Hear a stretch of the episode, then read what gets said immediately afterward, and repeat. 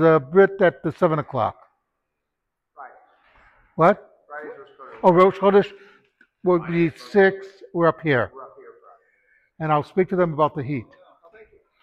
Uh, anyway, now for a quick Devar Torah. This week's Parsha has perhaps one of the most misunderstood mitzvot. Uh, ayin tachat ayin, shen tachat shen.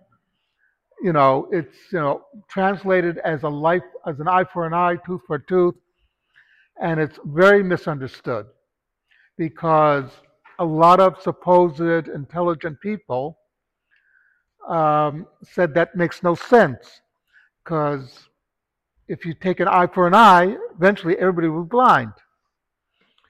Um, one of those people was trying to show how intelligent he was was Gandhi, who actually made that statement because it's a total misunderstanding of what the Torah is saying. The Torah is not saying that if someone loses an eye, the culprit has to lose an eye. That's not because if you look at the language, the language is off. It's ayin tachat ayin, which if you want to say an eye for an eye in correct Hebrew, ayin avor ayin, ayin. You know, in other words, it's a different way of saying it, but it says ayin tachat ayin, and this is understood that if somebody causes damage to somebody, that person has to be compensated. If he loses an eye, they have to be compensated the value of the eye.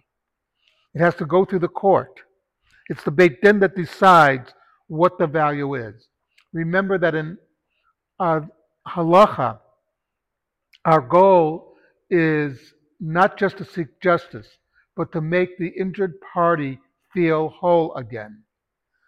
Uh, that's a very important aspect. It's not enough that uh, the culprit be punished. The Culprit is punished. But what about the victim? The victim has to be made whole. And this is a very this is a major advancement in um, society at the time, because in other societies they would have taken out your eye, they would have taken out your tooth. But we're saying no, it has to go through Beit Din, and it can, has to be the value of the eye. Uh, you know, because also like Chaim, Chaim Chaim, life for a life, doesn't mean automatically the person is killed. Maybe it was an accidental murder. Maybe it was an accident. Things happen.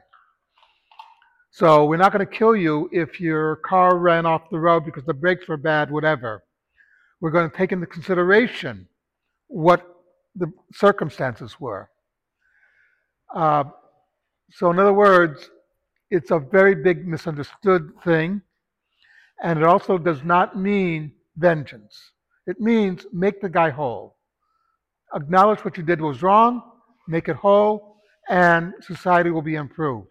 Something to think about. Do we still have a minyan? Okay, Kaddish Rabban.